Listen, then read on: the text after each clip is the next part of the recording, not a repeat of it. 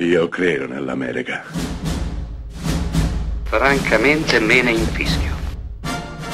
Io sono tuo padre. Anna Nishimasa.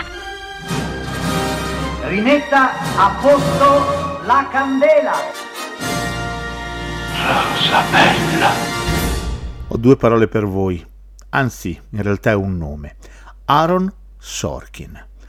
Aaron Sorkin è un grandissimo sceneggiatore, sì, per una volta parliamo di sceneggiatura, autore di film ma anche di serie tv. Ha spaziato in lungo e in largo, raccontando temi alti, spesso anche altissimi, come l'etica, come la passione civile, come l'indipendenza, la libertà.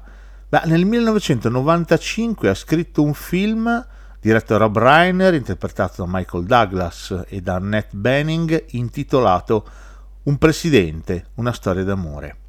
Dietro questo apparente più semplice film, di fatto è la storia di un presidente, Michael Douglas, vedovo, che si innamora di una donna, Annette Benning, una lobbista con la passione per l'ambiente Beh, dietro questa storia d'amore che si svilupperà tra alti e bassi e dovrà tener conto dell'opinione pubblica, degli impegni del presidente, degli impegni di governo, si dipana questa storia apparentemente leggera, ma carica e pregna di tutto l'idealismo tipico della scrittura di Aaron Sorkin.